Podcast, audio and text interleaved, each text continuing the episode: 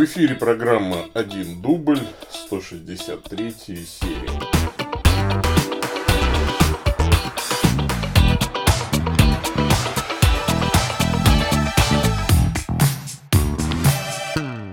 Во имя Отца и Сына и Святого Духа.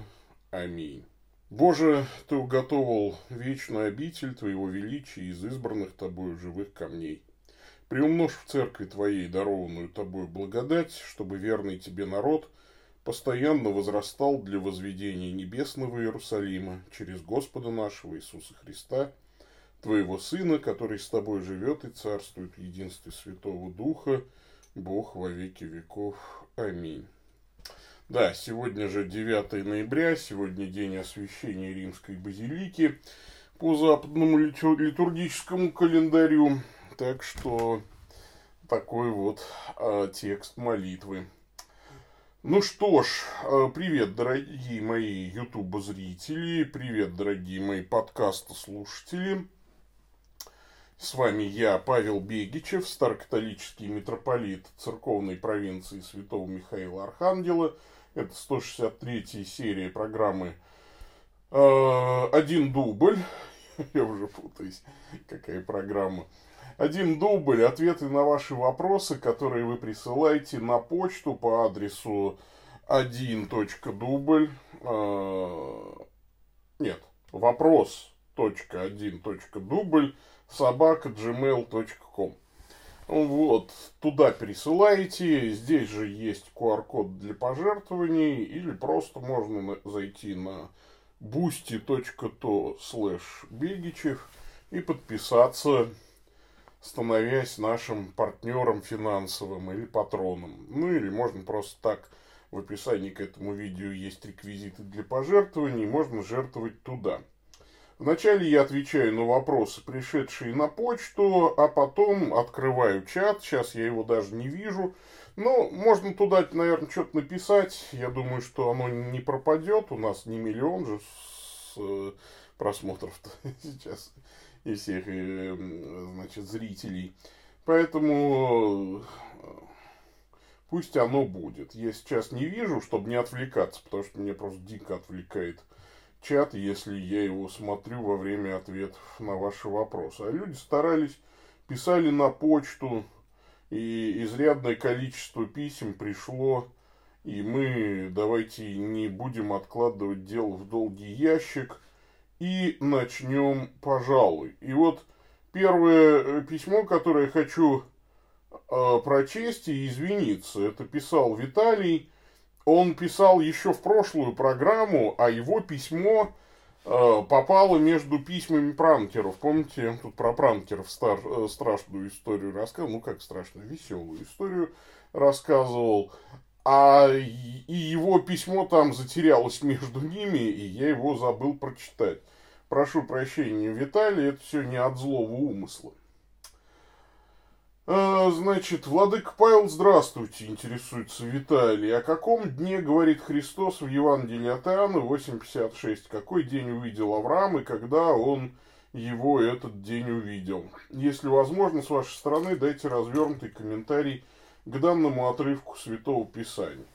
А, конечно, все отцы церкви единогласно сходятся во мнении, что Авраам увидел день крестных страданий Христа, и увидел он его, скорее всего, ну, как-то пророчески, будучи пророком Божьим, а, он увидел его в момент, ну, либо в момент обетования, когда Бог дал ему обетование «в семени твоем благословятся все племена земные», а мы знаем, согласно толкованию апостола Павла, Авраам это понял, и мы должны понимать, что слово «семя» здесь не сказано и потомкам, как бы о многих, но сказано об одном.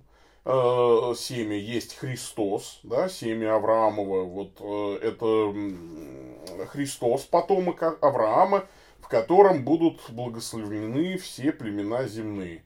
И Аврааму было показано, что будет искупление мира посредством жертвы Христовой.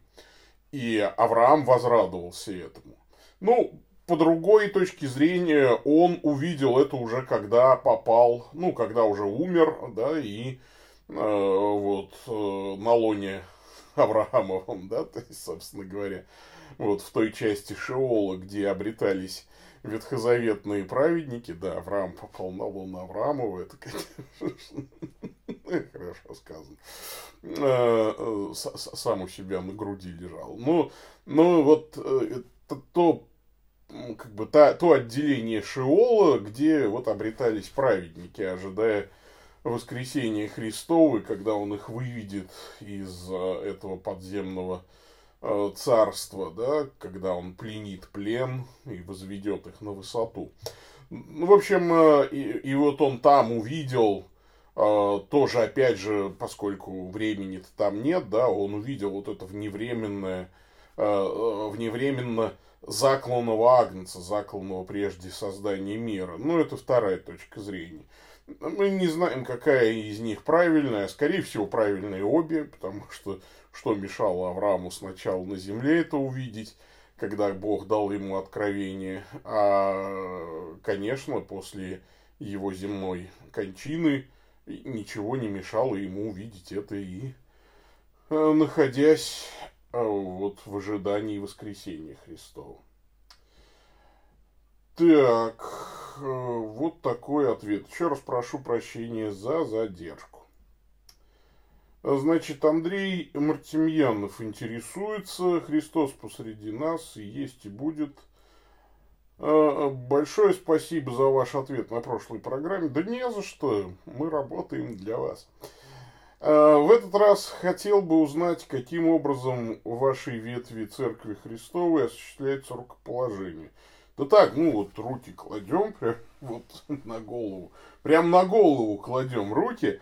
А потом еще, собственно, хератония, это воздеяние рук, а потом еще и епископ воздевает руки и читает после того, как возлагает, да, и, и читает особую молитву, э, где тайноустановительными словами, да, то есть словами таинства является призывание дара Святого Духа на этого человека. Вот. То есть э, все в соответствии с римским, ну, епископов рукополагают в соответствии с римским понтификалом, а диаконов и пресвитеров – Э, вот, пожалуйста, сейчас вот, э, по католическому требнику, ну, по-моему, моя настольная книга даст. Ну, вот тут как диаконов и пресвитеров рукополагать. Ну, единственное, что у нас э, диакон не дает обетов безбрачия. Ну, если он не, ну, как бы, если он женат, да. Эм, вот такая вот ситуация. Так. Что-то я задеваю рукой за рекордер, а это нехорошо. Дорогие слушатели подкаста, если сейчас вы слушали в наушниках и услышали дикий щелчок, это я случайно пальцем задел за диктофон, и вот я его чуть подальше отложил. Так, потому что слушатели Ютуба-то как раз ничего. Тут микрофон рядышком, и я его рукой не задеваю. Так. Вот второй вопрос. Как проходит обучение ИПР? К моему глубокому сожалению, целебат в РКЦ считают истиной – и неизменный, хотя при этом мы видим хорошие примеры в РПЦ с женатыми священниками. Э, в молитвенной поддержке в вашем служении, надеюсь на ответ, так как задел за живое.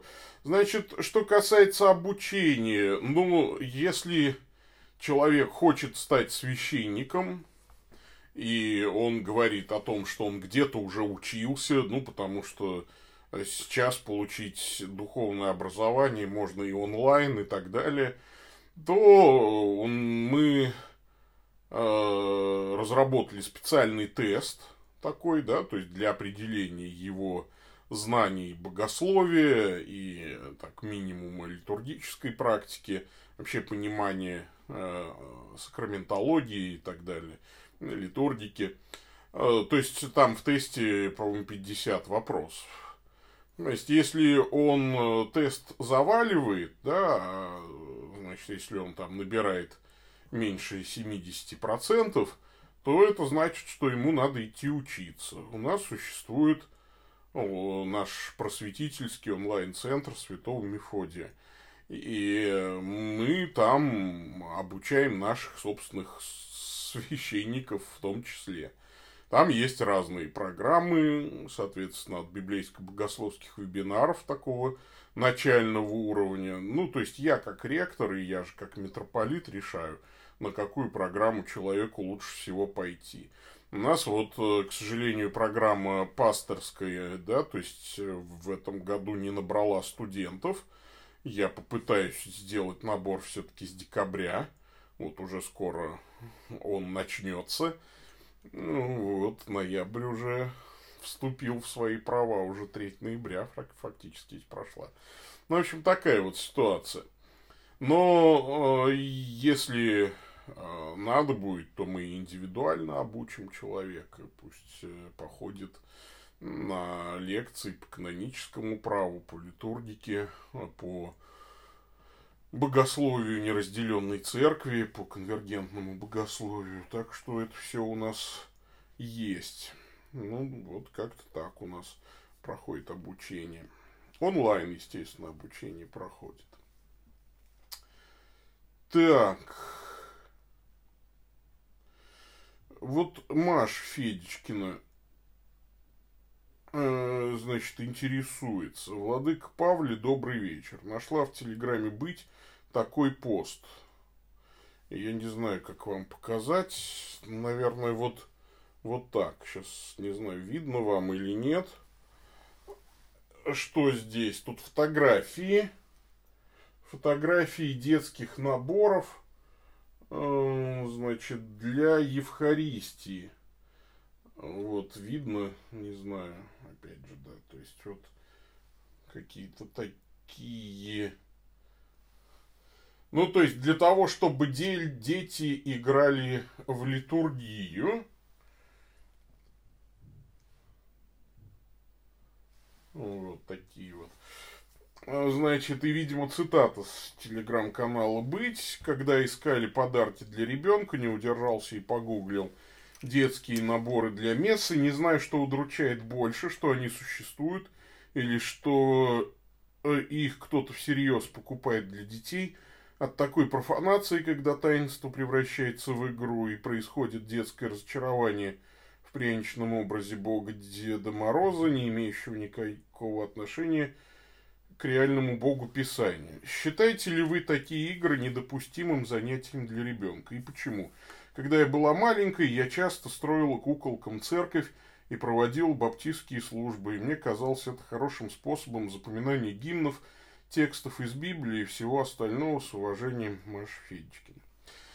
Значит, Маш, вопрос очень интересный, не скрою, наверное, один из самых интересных вопросов, которые вообще присылали мне в программу. Я думал над этим, и как отец троих детей, но их глубокое детство прошло, ну, в таком, да, протестантизме, в баптизме.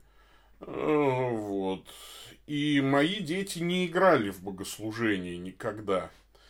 А, потому что я, ну, во-первых, особо их не ограничивал в других играх. Вот, и им было во что поиграть, скажем так, еще. И я всегда их учил тому, что, ну, вот есть игра, и есть сказка. Например, мы никогда не ограничивали их а, особо и в сказках. И когда вышел э, Гарри Поттер, э, и мы, я сначала, конечно, сам прочитал, потом дал детям, и дети все прочли в свое время. Ну, в общем, мы никогда... Но мы понимали, что вот есть сказка, в том числе волшебная сказка, а есть реальный мир магии, да, то есть вот и колдовства, это демонический мир. И есть реальный божественный мир, и вот с этим уже не играют, э, с этим живут. При этом я, конечно, знаю, что многодетные семьи, например, баптистские, да, действительно, там многие дети играли. Вот у меня много друзей, из ДВРовцев, да, детей верующих родителей, они рассказывали, что, да, бывает, что, ну, детей много, а, например, церковь далеко, поэтому всех детей в машину не посадишь, и, значит, едут там со старшими детьми, которые уже там либо в хоре поют, либо как-то в служении участвуют, а, а, вот, на машине, а младшие остаются дома, потом там меняются как-то, да, вот, но самым старшим из тех младших иногда даже давалось задание все провести дом собрания, потом отчитайтесь, кто какой гимн спел, кто какую проповедь сказал там и так далее. Ну и дети проводили собрание. Но опять же, это была не совсем игра, это было скорее такое задание от взрослых провести баптистское собрание. Но это все э, какая ситуация? Это все ведь э, не литургическое действие, это не таинство. Да, потому что спеть песни христианские, прочитать Библию, это нормально. Э, даже, ну, там, как-то попробовать попроповедовать, хотя, конечно, какая там проповедь еще в такие э, времена, ну, можно потренироваться, объяснять, да, куклам там какие-то истины, э, Слову Божьего, почему бы нет. Это как раз, ну, нормально.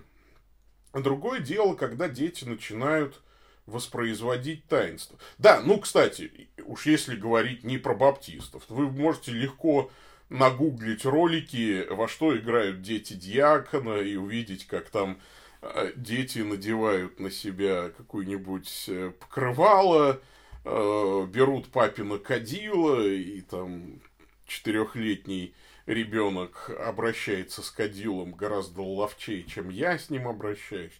Ну, это видно просто, да, то есть он знает как его не перевернуть, не рассыпать, как сделать, чтобы оно не улетело. Ну, вот, это, конечно, все вызывает улыбку. И когда они там тоже читают и молятся, и подражают богослужению, но таинства они, конечно, не совершают. Вот это интересный вопрос. Э, евхаристическое таинство. И опять же, вот какое таинство, смотря – мне сразу в голове из святоотеческого наследия всплывают два примера. То есть я как вот прочитал ваше письмо, я сразу вспомнил два примера. Первое – Афанасий Александрийский, Афанасий Великий. А, великий богослов, защитник христианства, апологет э, доктрины о Святой Троице – беспощадный борец с арианами, с арианской ересью, блестящий богослов, епископ Александрии. Но считается, что его, э, ну, у него вот, ну, в его житии есть, как бы, как оно начинается. Э, оно начинается с того, что его предшественник на Александрийской кафедре, епископ Александр, по-моему, Александрийский, да, Э, увидел маленького Афанасия, играющего с детьми, с языческими детьми, и во время игры крестившего их. То есть Афанасий Александрийский, как бы играя, проповедовал Христа языческим детям, и дети языческие абсолютно добровольно пошли и крестились. Причем исповедов веру христианскую. Александр Александрийский, видя это, счел это крещение правильным, действительным, хотя и мирянским, естественно, да, то есть мирянский, э, ну, это мирянский чин, да, то есть э, такая, ну, такая практика была и остается. В крайнем случае мирянин может покрестить э, человека. Единственное, что, конечно, Афанасий, ой, э, Александр Александрийский э, потом, как епископ, их мер помазал, этих детей. Вот, но крещение было принято, ну, признано действительным, а самого Афанасия, естественно, епископ взял под свою опеку, когда тот вырос, он сделался диаконом, еще будучи диаконом, помогал Александру Александрийскому на Первом Вселенском соборе и так далее, и так далее. Ну, то есть, вот такая история. Вторая история, которую я читал в «Луге духовном» Иоанна Мосха. А, про то, как некие дети решили играть в литургию, в божественную литургию, и не просто играть, ну, в махание кадилом, пение или чтение, они вот решили провести Евхаристию. И они, э, ну, взяли хлеб, там, не помню, что они взяли в качестве напитка, э, поскольку дети были выцерковленные, э, ходившие на каждую литургию, а в древности, э, как вы знаете, ну, сейчас западная церковь это сохранила, в древности, собственно, все слышно было, все тайные даже молитвы были слышны, поскольку дети часто ходили на литургии, они знали, что говорить, то есть все слова от начала до конца они знали, и тайноустановительные слова и так далее, поэтому они все это дело произнесли, и во время тайноустановительных слов а, они окаменели, ну, как бы впали в такое оцепенение, а с неба сошел огонь и пожрал ну, то, что они там, ну, хлеб, вот это вот вино, вот эту вот утварь, которую они там из камней и палок, типа, сделали – то есть огонь сошел и попалил. Не детей, дети остались невредимы, они впали в некое оцепенение такое, да, а вот всю вот эту вот утварь, которую они использовали, все эти вещества, все это было сожжено. Э, когда про это узнали родители, ну, видимо, кто-то там, да, ну, как бы рассказал, родители прибежали, разобрали детей по домам, дети очень медленно приходили в себя. Около трех дней ушло на то, чтобы они из этого оцепенения вышли.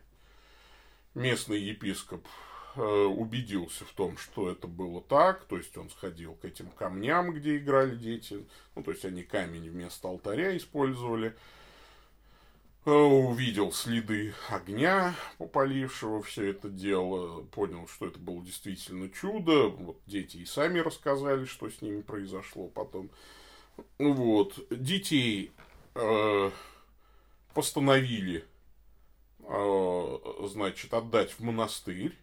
Да, то есть и их воспитывали уже как монахов и в будущем священнослужителей. Это, ну, а девочек, видимо, там, ну, девочки-то не служили, естественно, служили мальчики только.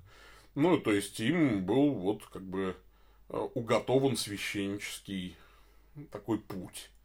Это очень интересная такая вещь, да, то есть Господь не допустил детям продолжать игру, но повел их так, что они потом все-таки стали священниками и уже не в игре, но э, вот на самом деле уже служили божественную литургию. Это вот такой вот случай. В связи с этим, с чем у меня э, как бы возникает ну вот двойственное такое ощущение. С одной стороны, когда дети совсем маленькие, им всегда свойственно подражать взрослым. Они будут подражать взрослым, будут подражать им в игре, и это нормально, это хорошо, э, вот, пока дети совсем маленькие. В том числе они будут, пусть они подражают каким-то элементам литургии. Но вот э, проводить таинство Евхаристии я бы, конечно, в смысле игры детям бы не разрешил ни в коем случае. Да, потому что все-таки вот здесь есть э, некий водораздел. Досели дойдешь, но не придешь. Потому что пока они поют и читают, то есть делают то, что можно делать мирянам, это норм, естественно, да. Ну, вот. Э, они, как миряне, это делают. А может, может быть, они даже и не играют. Дело в том, что когда ребенок играет всерьез, он играет всерьез, да, то есть вспомните там э, честное слово, рассказ Пантелеева, да, когда э, мальчишка стоит на часах и не может покинуть свой пост, потому что он часовой, да, ему нужен военный, который э, разрешит ему бежать домой. Все разбежались, а он стоит на часах. Такое твердое у него, честное слово. дети очень серьезно часто относятся к своим играм. И поэтому, когда они делают то, что дозволено делать мирянам, да, там, вот они пусть это делают. Если дети совсем маленькие, ну пусть покадят кадилом там, да, ну то есть пусть они поиграют в то, что делают священники, но что не является таинством. Ну вот. В конце концов, а, конечно, случай с э, Афанасием Александрийским, ну вот ведет нас прямо до таинства крещения. Видимо, это все-таки, на мой взгляд, был какой-то прямо исключительный случай в истории церкви. Вот. Но таинство Евхаристии я бы, конечно, детям играть не позволил. Теперь, что касается вот этих наборов. Я не знаю, а католические ли они или нет. Или они какие-нибудь лютеранские и так далее. ну, наборы для мессы, или они англиканские. Ну, тут какая вещь? Я бы, конечно, ну, просто поговорил с родителями, если они вот купили что-то такое. Дело в том, что эти наборы ведь могут продаваться для чего? Не для того, чтобы дети в них играли, а для того, чтобы на уроке в воскресной школе, например, объяснять детям суть мессы. Это нормально. Вот. Может быть, с ними ну, как-то проходить, да, то есть вот учить святую мессу с ними, и пусть они, ну, что называется, вот это вот почувствуют, но только при этом надо говорить, что мы не служим сейчас, да, и мы даже не играем, мы учимся. Вот, может быть, в этом смысле э, нормально. Но вот так, чтобы дети прям сами играли и проводили таинство, ну, нет, наверное.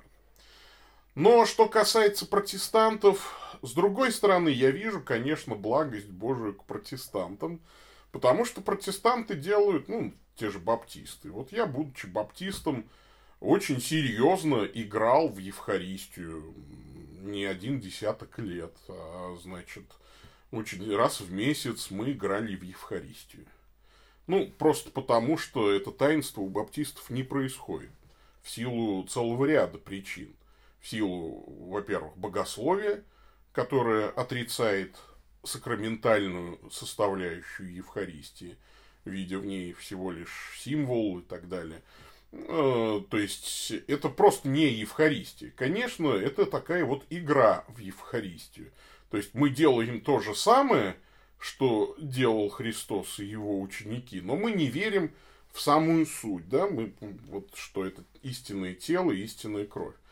А во-вторых, э, второй важная причина, почему это не Евхаристия, а игра в Евхаристию, это отсутствие благодати священства на э, служителях, совершающих Евхаристию. Ну, собственно говоря, честно говорится, что это всего лишь воспоминание. Да? То есть, а что такое воспоминание? Это некое театрализованное действие, это некая игра. Ну, то есть, э, я вижу, что к нам Господь, вот ко мне, как к баптисту, был снисходителен в течение почти 20 лет, да, там, моего пребывания в баптизме, и прощал мою игру, да, то есть, ну, в конце концов привел меня в историческую церковь. Ну, что делать? Ну, то есть, поэтому я бы не стал там бить или накладывать э, епитим, ну, бить словом Божьим, естественно, не кулаками, да, то есть накладывать епитимии на родителей, у которых дети, ну, побеседовал бы и так далее. То есть вот это тоже вот такой момент. То есть я с вами делюсь размышлениями своими, вот скорее сейчас размышляю вслух вместе с вами. Мне кажется, что надо все-таки каждый такой конкретный случай разбирать. Одно дело, если это утварь вот игрушечная покупается для уроков в воскресной школе – где детям объясняют суть святой мессы, все священные сосуды, все, все, что нужно для священнодействия. И тогда это даже хорошо, что это бутафория, прям вот такая нарочитая бутафория. А настоящая будет на мессе, когда вы туда пойдете. Но все зависит, опять же, от интенции и так далее. Да? То есть, поэтому такое вот двойственное отношение. Есть, видимо, некая грань, которую не надо переходить. А, ну, а есть просто дети, которые играют. Вот так я отвечу на вопрос. Вопрос очень интересный. Спасибо. Так. Э, Фома Ларионов интересуется. Приветствую вас, ваше высокопреосвященство.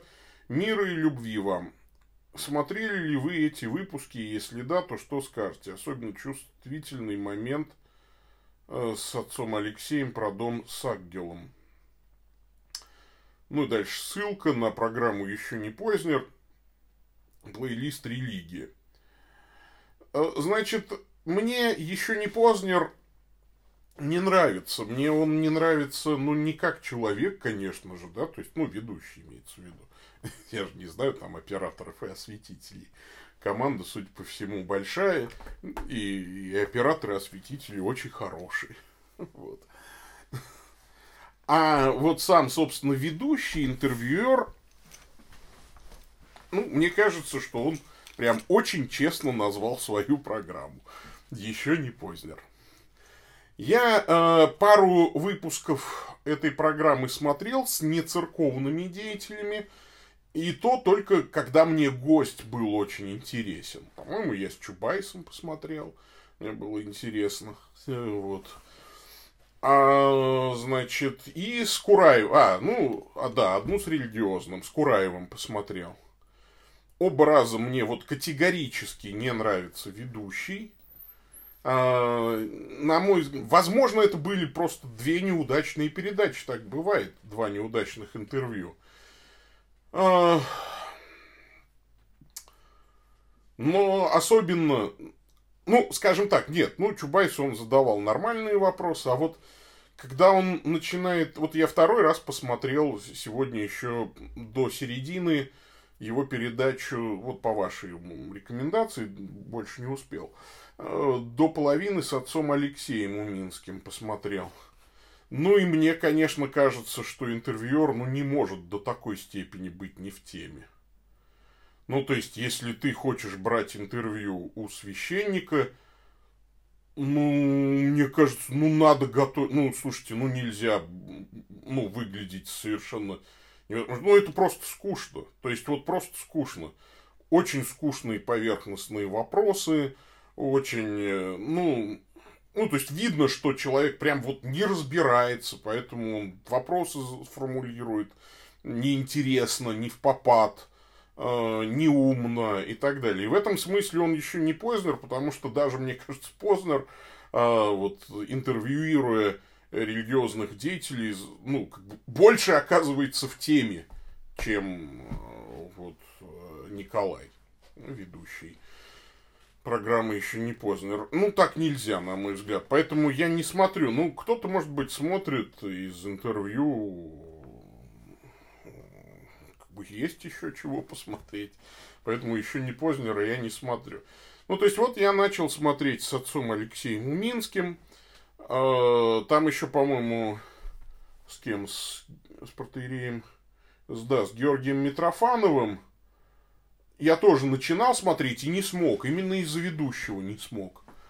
Я посмотрел Кураева. Посмотрел до конца, потому что, ну, мне было интересно, что скажет Кураев. Э, совершенно не помню.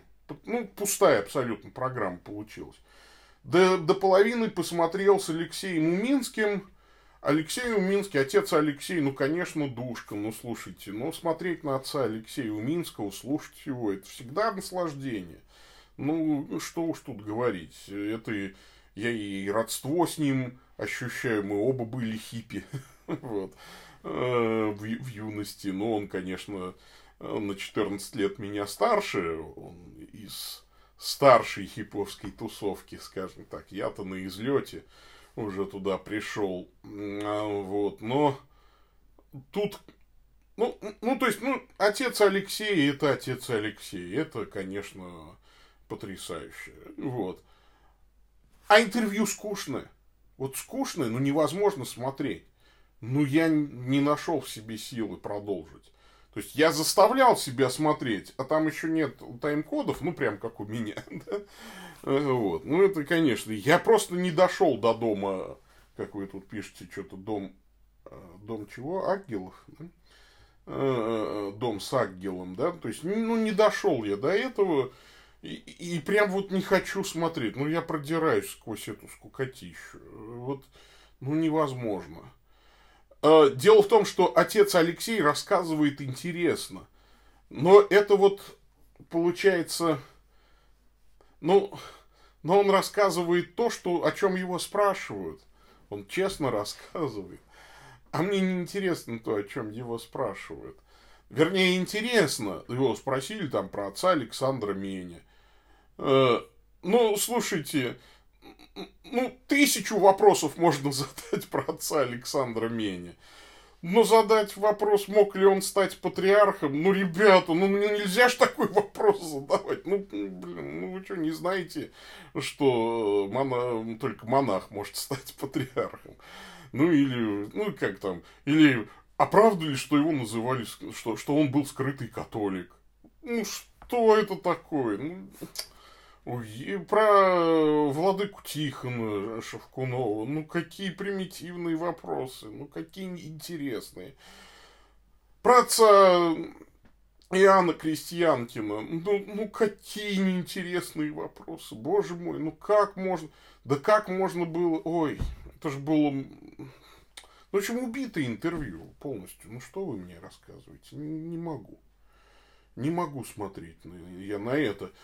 А, ну, извините, а четвертое интервью в этом плейлисте я не могу еще себя заставить. Это тоже мой грех. Не могу себя заставить еще и из-за гостя. Ну, простите меня, не могу. А, ничего вот против отца Георгия Кочеткова не имею, но не могу его слушать. Ну, простите меня. Ну, ну есть же какие-то вещи. Люблю его, молюсь и уважаю, преклоняюсь перед э, его талантами многочисленными, а слушать не могу, увольте. Вот. Так. Э, следующий вопрос. Да слушайте, ну простите меня, ну не могу. Я сегодня промучился это вот время, ну, ну Нет ли планов открыть программу по интернет-служению, интернет-миссии, церковь в современном медиапространстве, что-нибудь подобное? Э, как, э, в смысле, учебную программу, что ли, вы имеете в виду, наверное? Да нет, таких планов нет, потому что если бы у меня был 10 миллионов просмотров под каждым видео, тогда, может быть, был бы смысл открывать такую программу. А я сам-то ничего не умею, ребята. Меня что, у меня 2000 подписчиков э, и это и просмотров э, штук 300 ну, под видео. Ну, что это такое? Это, это такой... Это вообще ничего для современного Ютуба. То есть, просто вообще ничего. Поэтому пусть этим занимаются более успешные священники. Я этим занимаюсь только потому, что э, я считаю очень важным, э, ну, как бы донести хотя бы одному человеку что-то, а если уж 300 меня посмотрело, так это неплохо совсем, да, то есть это вообще по нынешним-то временам очень хорошее паство уже, да, то есть сегодня, если ты интересен трем сотням человек, это ты уже как бы не зря прожил свою жизнь. Вот, но, ну, а больше, ну, видимо, я просто не очень талантлив в этом. Э, вот, при этом, как это, I do my best, да, то есть, что умею, то и, то и делаю. Вот. Как продвигаются ваши дела в плане конвергенции? Ну, все зависло из-за того, что ширится, растет заболевание, очень вырос в целом мире, мире, как это Высоцкий пел, очень вырос в целом мире коронавирус 3-4, и ширится, растет заболевание. Если хилый сразу в гроб, сохранить здоровье, чтоб все сидят по домам и никто ни с кем не встречается. Э, работают люди, работают, э, вот э, у меня есть люди, которые помогают мне. Мне готовят, ну, как мне говорят, мне готовят две важные очень встречи. Но все идет очень медленно, ну, как минимум сейчас две очень важные встречи, а с кем я пока не могу сказать, опять же. Но все продвигается очень медленно, потому что то кто-то заболел, то кто-то поконтактировал с заболевшим и две недели на карантине. То одно, то другое. Вот у меня сын заболел сейчас. Ну, вот, правда, он... Мы с ним не контактировали, но он вот сейчас вот как бы удаленно живет. А, и это, и тоже не знаем, что там по-видимому, не ковид, потому что нет симптомов ковидных. А кто их знает? Может, они там это Ну, то есть, вот такие вещи. А просто если все-таки мы с ним там как-то поконтактировали где-то, а может, я заболею завтра и так далее. То есть, я, конечно, молюсь, чтобы не заболеть, слава богу, пока все хорошо. Но вот, ну, такая вот ситуация. Ну, что вы хотите? Больницы переполнены, все боятся, все, все перестраховываются. Вот.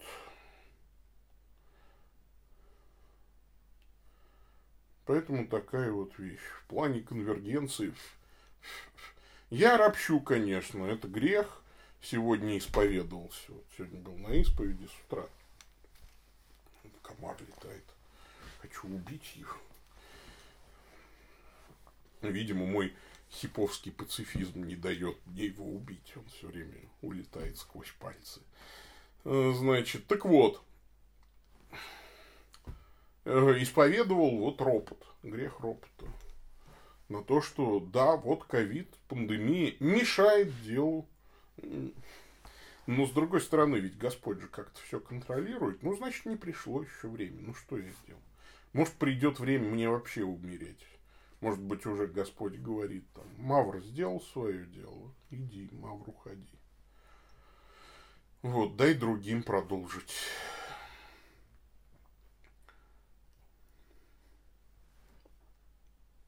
Пойдем дальше. Роман Тулинов из Воронежа интересуется. Мир вам, владыка. Что вы думаете о переводе Библии НРТ, новый русский перевод, New Russian Translation? Может, вы знаете его авторов, в отличие от РБО, этот перевод как-то приятнее читать, но, возможно, есть какие-либо ошибки, подскажите. Я не читал этот перевод, я знаю, что он сделал, сделал его Международное библейское сообщество International Bible Society. А, вот, это динамический эквивалент, ну, такой а раз это динамический эквивалент, мне это неинтересно, да, то есть вот он, они его позиционируют, ну, типа как наш русский New International Version, да, то есть вот есть такой английский перевод, очень-очень популярный, но, к сожалению, это, ой, сейчас э, из него что только не делают, и гендерно-нейтральный New International Version, и... так, что-то у меня с э, сетью, что ли.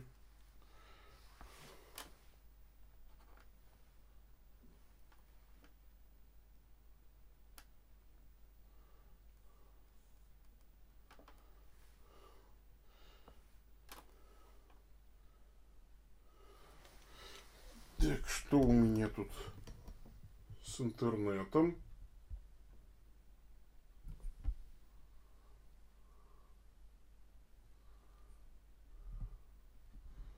Видео подвисает, да? А звук нормальный.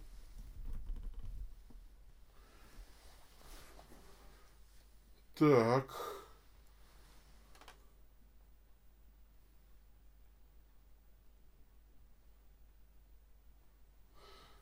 Ну вот.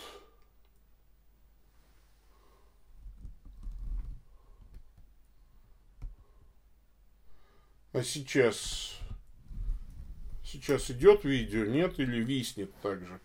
Я не знаю, у меня по проводу... Ну, что делать?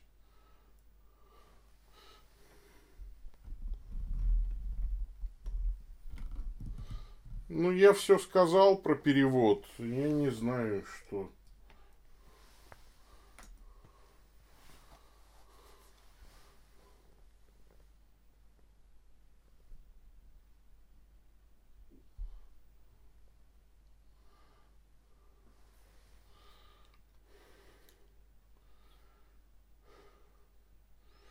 Так, ну вот мне пишут, что Reconnected.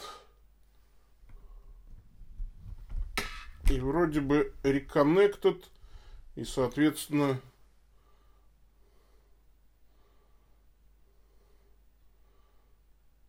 и, соответственно, должно быть нормально.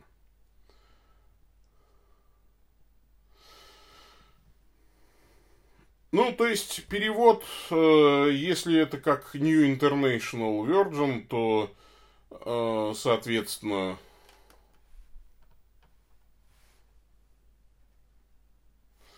Так, что у меня сейчас?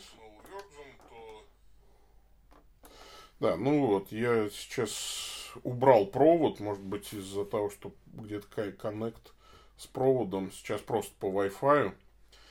Э, значит, вот. Ну, если это как New International Virgin, это плохо. Потому что там и гендерно-нейтральный New International Virgin сейчас есть. Ну, и вообще, скажем так, вот про перевод, да. Любой динамический эквивалентный перевод мне не интересен, потому что, э, ну, как, я, собственно говоря, не рекомендую никому использовать динамические эквивалентные переводы для чтения Библии на русском языке. Ребята, мы живем в России, у нас нет такой миссионерской необходимости прям вот. Но если только совсем неграмотным каким-то людям, там, полуграмотным давать, ну, дайте им почитать, это тогда уж как бы все равно, что РБО, что вот это вот. А разбираться в тонкостях любой динамический эквивалентный перевод будет не точен, потому что он переводит ну, не слова, а типа идеи.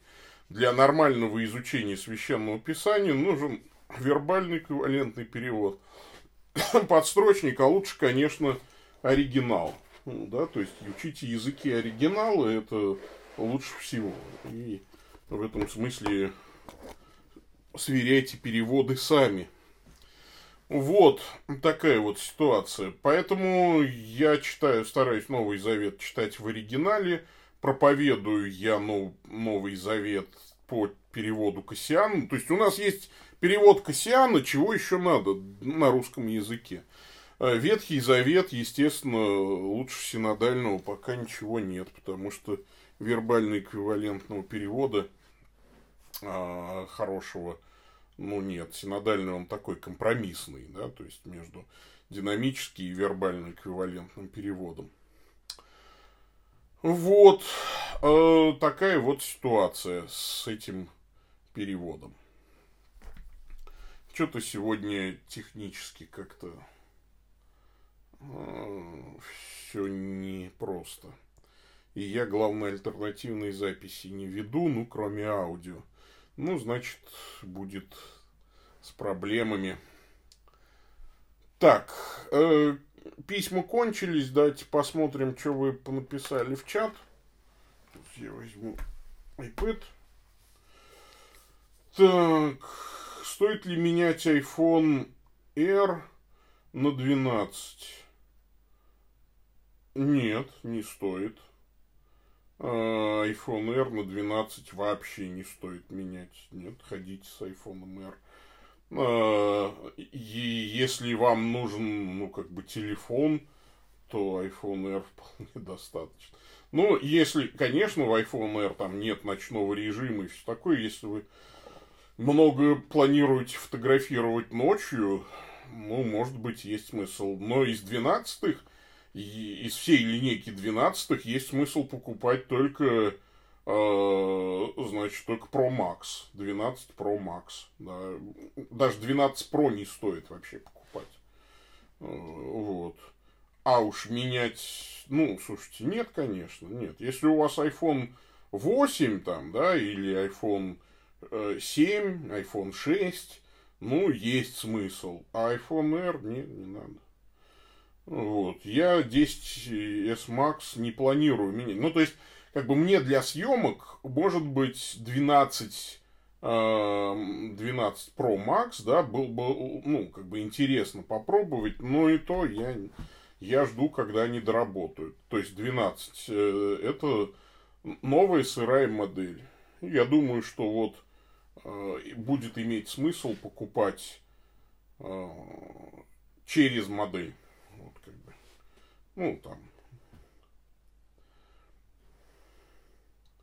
Согласовываете ли вы с супругой крупные покупки, например, Watch, э, часы или AirPods, или вы как глава решаете все сами? Что делаете, если супруга считает, например, что старые подсы хорошие, а новые это блажь? Но вы считаете, что вам это необходимо. Надо убеждать супругу, что вам это необходимо. И ждать дня рождения. Потому что под день рождения уговорить супругу всегда проще, вот. Э, ну, конечно, я тут, может быть, немножечко лукавлю. Я такой достаточно авторитарный товарищ. Ну, то есть, я говорю, ну, там, Свет, ну, я куплю, ну, мне надо. Ну, то есть... Э... А она знает, что я же все равно куплю. Она говорит, да покупай,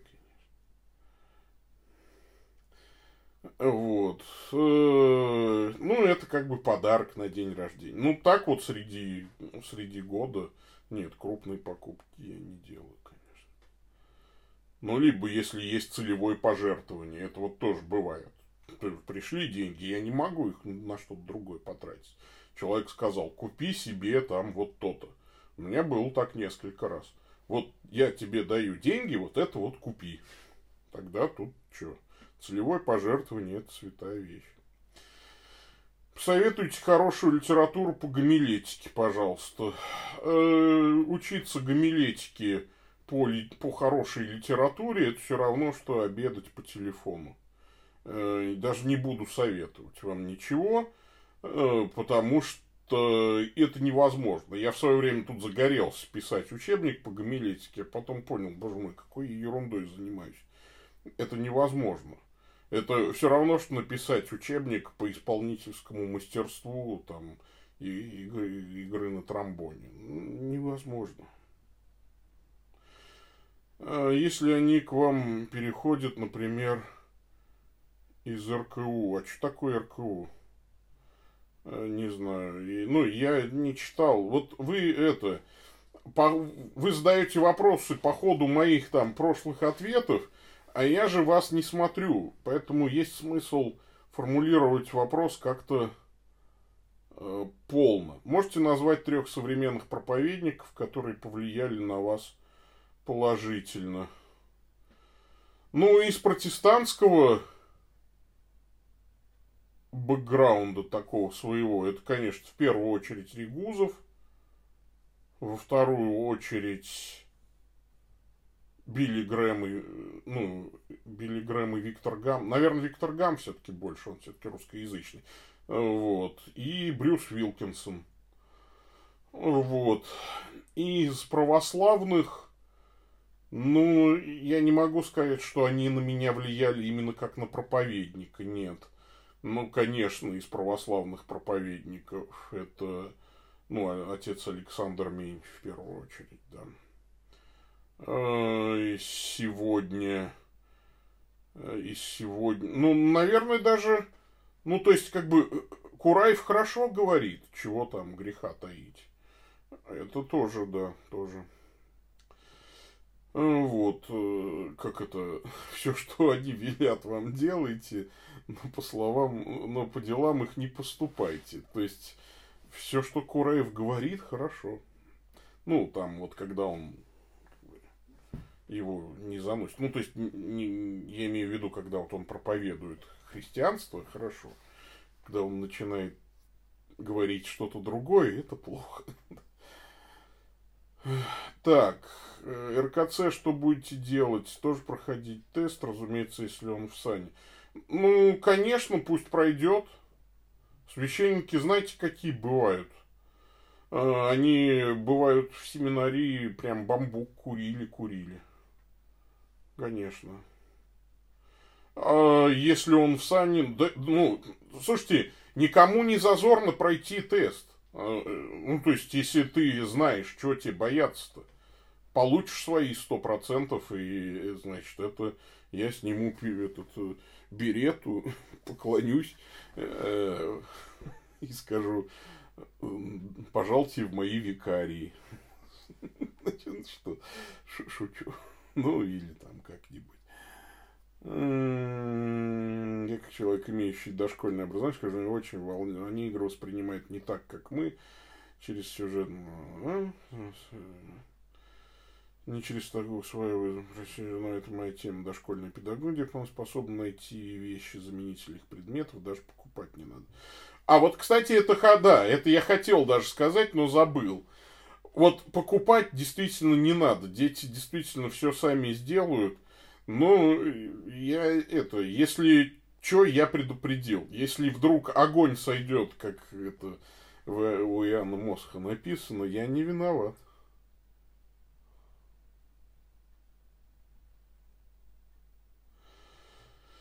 А вот. Вы же понимаете, что они не будут даже читать всех евхаристических молитв. Могут придумать какие-то слова, спеть. И все. Это смотря какие дети. Смотря какие дети. Вы очень недооцениваете некоторых церковных детей.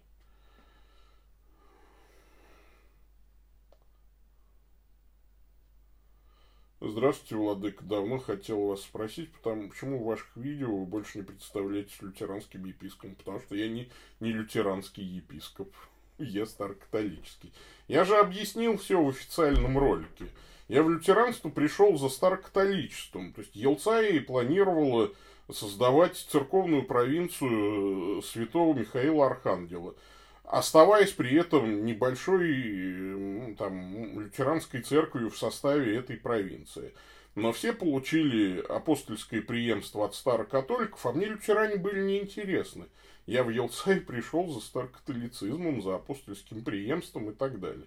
Я выполнял функции епископа, да, то есть и сейчас выполняю в Елцай функции генерального ординария. Но я не хочу ассоциироваться с протестантизмом. Я не протестант. Вот. Елцай, а, как и, был, как и изначально планировалось, остается в составе провинции как конвергентное лютеранство. Лютеранство, которое приняло богословие всех исторических церквей, приняло сакраментологию исторических церквей, были там служители рукоположены. Ну, им, например, вот хочется, там, им дорого слово лютеранство, им дорог бэкграунд, там еще что-то. Пожалуйста, я не против.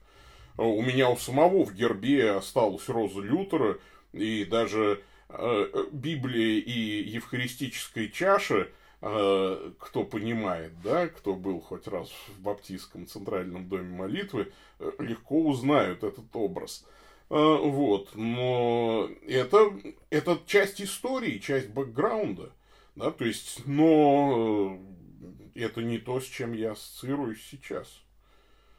Э, вас рукополагали два епископа, меня рукополагали восемь епископов, э, рукоположенных э, в полном соответствии с римским понтификалом, имеющим апостольское преемство. Дом с маяком, видимо, Фома ошибся. Там он рассказывает про детский хоспис и девочку из Дагестана, которые оказались православными. Девочка осознавала, что умирает, но считала для себя грехом те моменты, когда она не могла сдержать боли, этим расстраивала маму, и, по, и в этом она очень каялась. А, слезы наворачивал. Ну, не дослушал, не дослушал. Значит, тайм-коды есть у Митрофановой. А, значит, Э, значит, у Митрофанова. Э, Кочеткова, ну, у этого нет.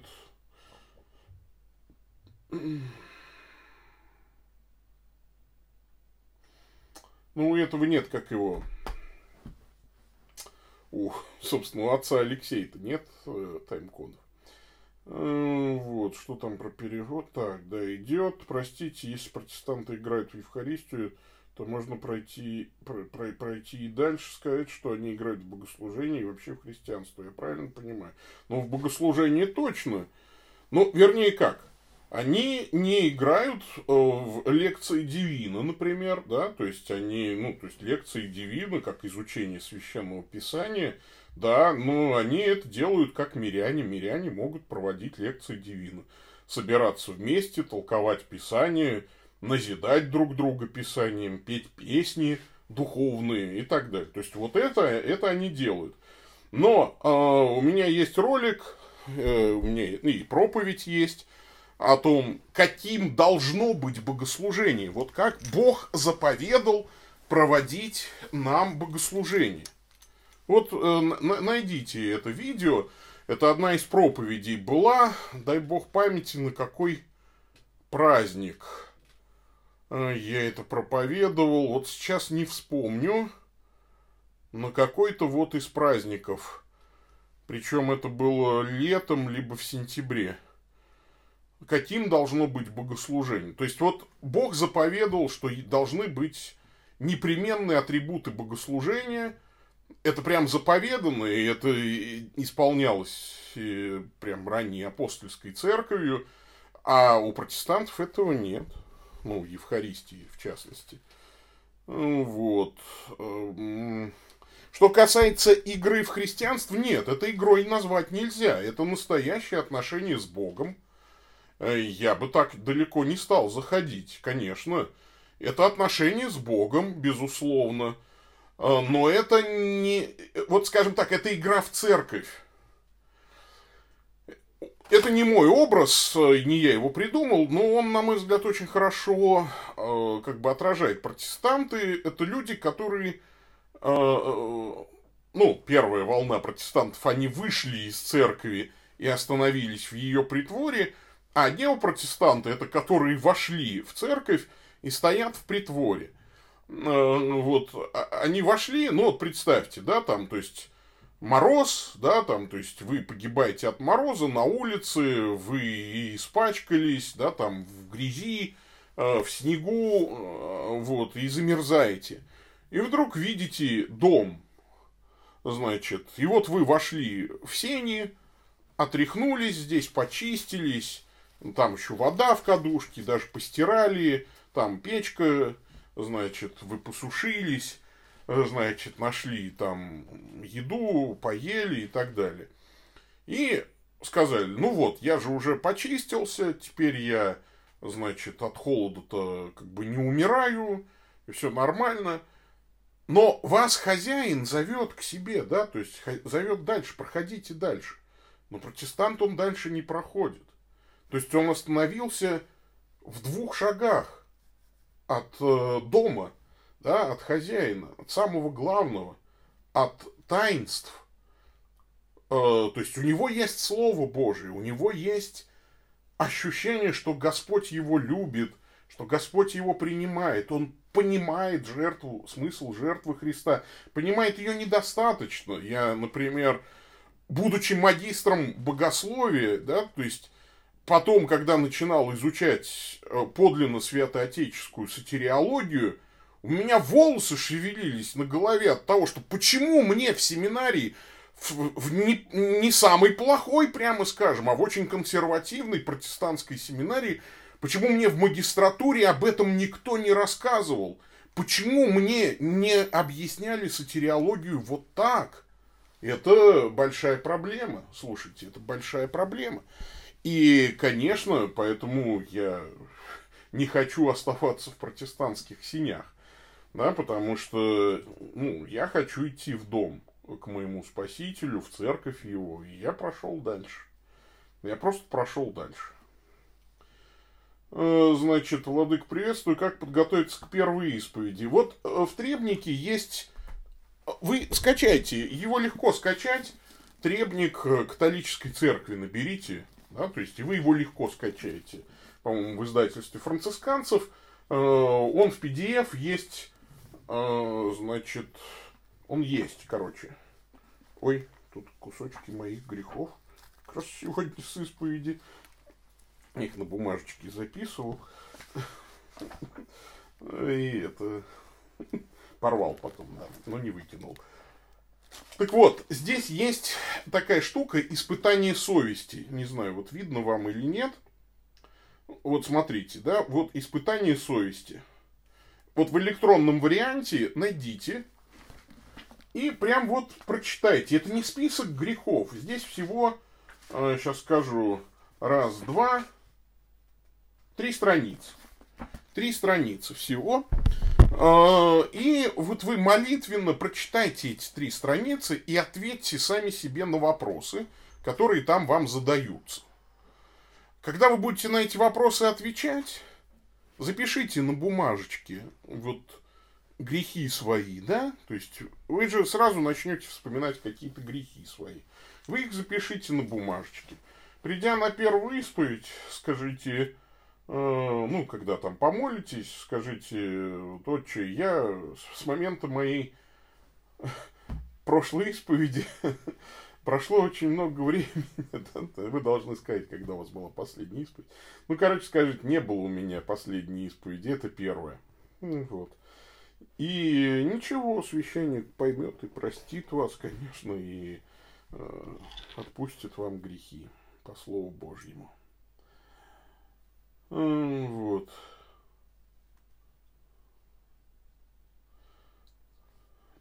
Представляете, на ВБ ладан дыш, дешевле. А скажите, э, а что такое ВБ? ВБ, что такое ВБ? А, ладно, дешевле, чем в правословии. Я другу заказывал. Вполне возможно, что уж там. Э, ваше Высокопреосвященство, спасибо за ваше служение, особенно в интернете.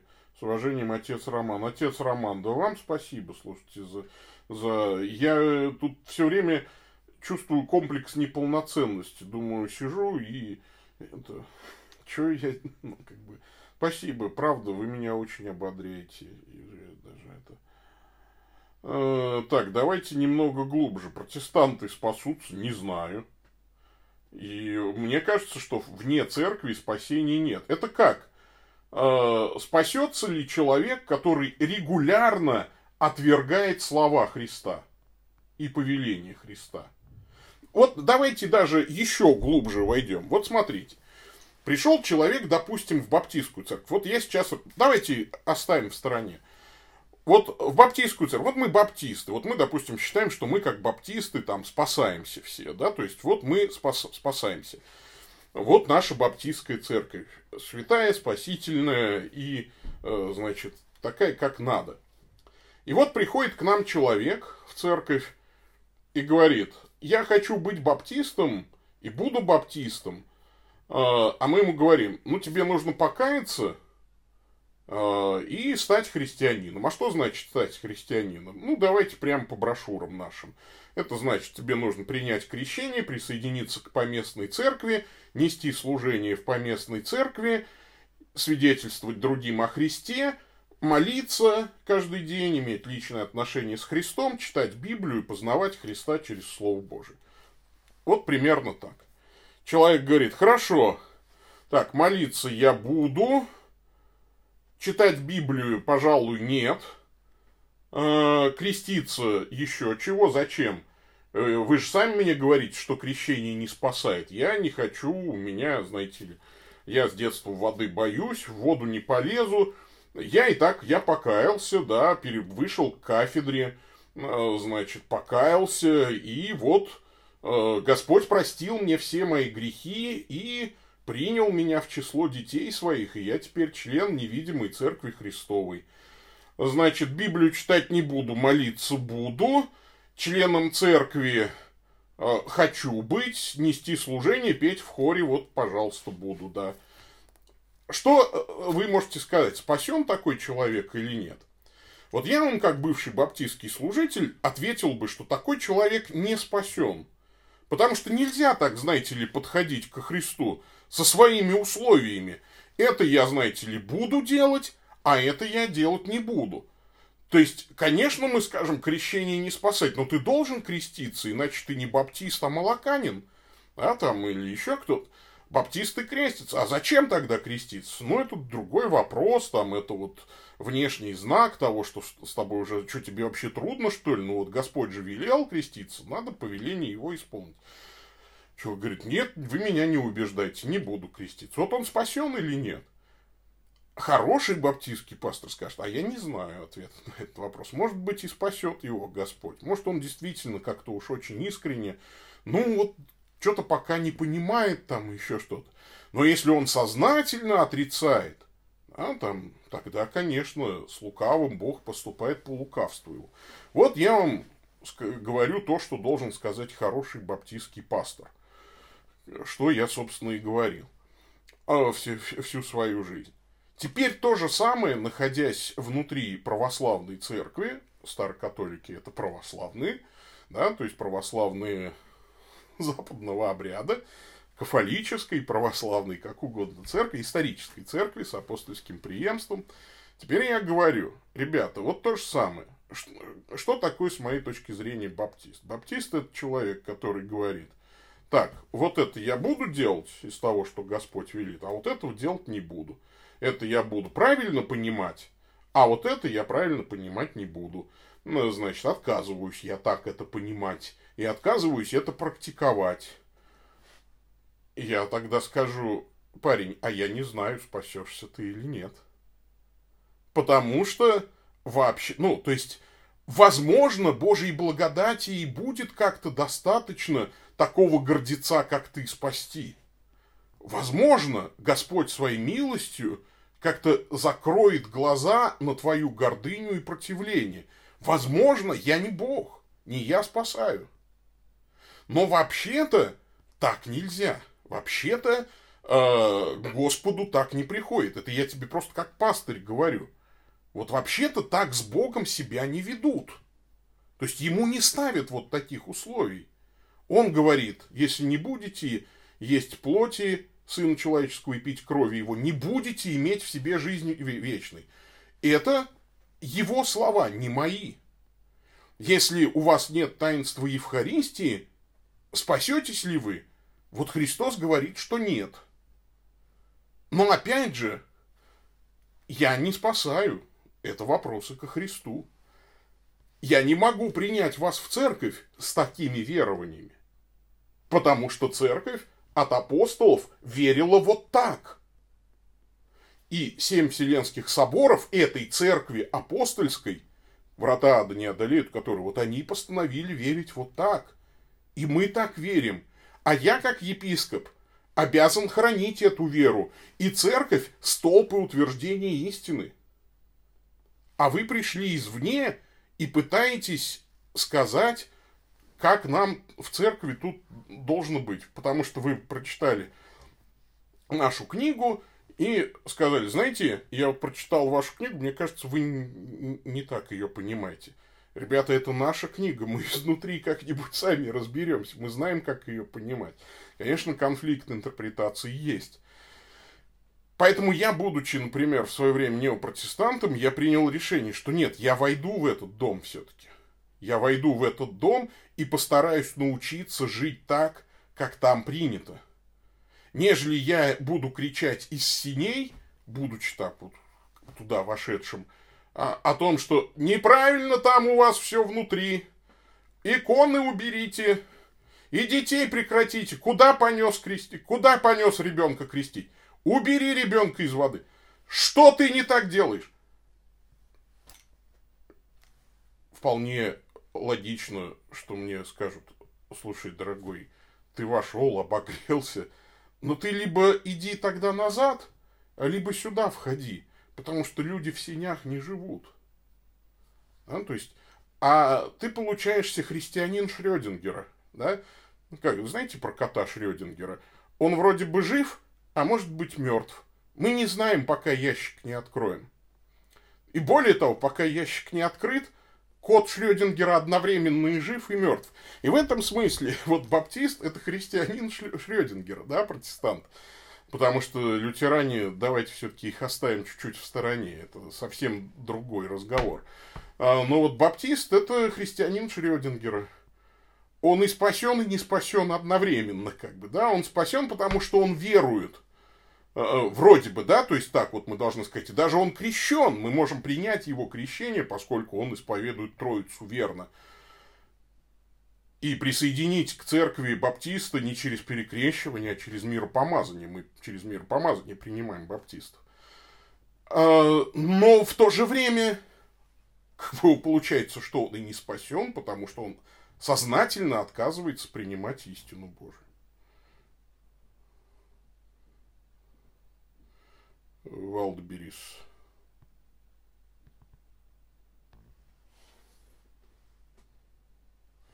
Вы были бы проповедник, хорошим проповедником, значит, сколько же людей сами в баптизм увели. Да вы думаете, я не плачу об этом? Вы думаете, я об этом не каюсь? Конечно, это же печаль моему сердцу. Сколько, да, да, сколько я увел. Сколько я вот людей э, э, научил неправильно. Это же мое покаяние. Это же покаяние мое. И я, главное это, что я люблю баптистов. Я люблю моих братьев и сестер. Я их готов называть братьями и сестрами во Христе, потому что они, безусловно, люди верующие, искренне верующие. Там же я практически в баптизме не встречал наглых обманщиков, карьеристов, которые там хотели бы примазать. Ну, нет, встречал, конечно, но я не могу сказать, что это массовое или какое-то вот прям системоопределяющее явление. Нет. Нет. И я был искренним, безусловно. И я надеюсь, что Господь меня простит за то, что я, заблуждаясь, учил других неправильно. Ну, ну что я сделаю? Ну, ну да, был такой грех. Был. Я нисколько не хочу сделать вид, что я ничего не сделал. Поэтому, собственно, вот я сейчас с вами разговариваю. Я вас понял, но не совсем. Спасибо, пока достаточно. Хорошо. Ну, видите, косноязычен я. Понял, но не совсем. Значит, что-то плохо объяснил. Давно нет у вас отца Андрея Полякова. Отец, Поляк... Отец Андрей э, э, жив и здравствует. Э, просто он переехал. Он живет в другом городе э, под Владимиром. Он э, как раз настоятельствует во Владимирском приходе Елцай. И, э, и живет там. И как бы, ну, ему в Москву далеко ехать просто элементарно.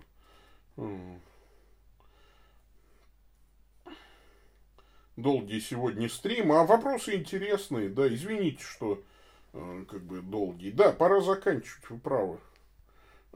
Надо уже как-то и честь знать пора. А то, что ж такого-то. У меня тут уж скоро закончится место на карточке в диктофоне. Давайте будем заканчивать. Давайте заканчивать на сегодня и будем... Да я понял, что вы не обвиняли. Я понял, что вы не обвиняли, Алексей. Привет, Иуда. Славный. Есть, да, есть проклятый Иуда, а вы славный. Хорошо. Так, помолимся молитвой дневного часа. Во имя Отца и Сына и Святого Духа. Аминь. Боже, Господи, виноградника и жатвы, всякому Ты даешь его работу и справедливо награждаешь. Дай нам с терпением нести бремя этого дня и без ропота принимать Твою волю через Христа, Господа нашего. Аминь. Аминь. Ну все. Всем пока. пока.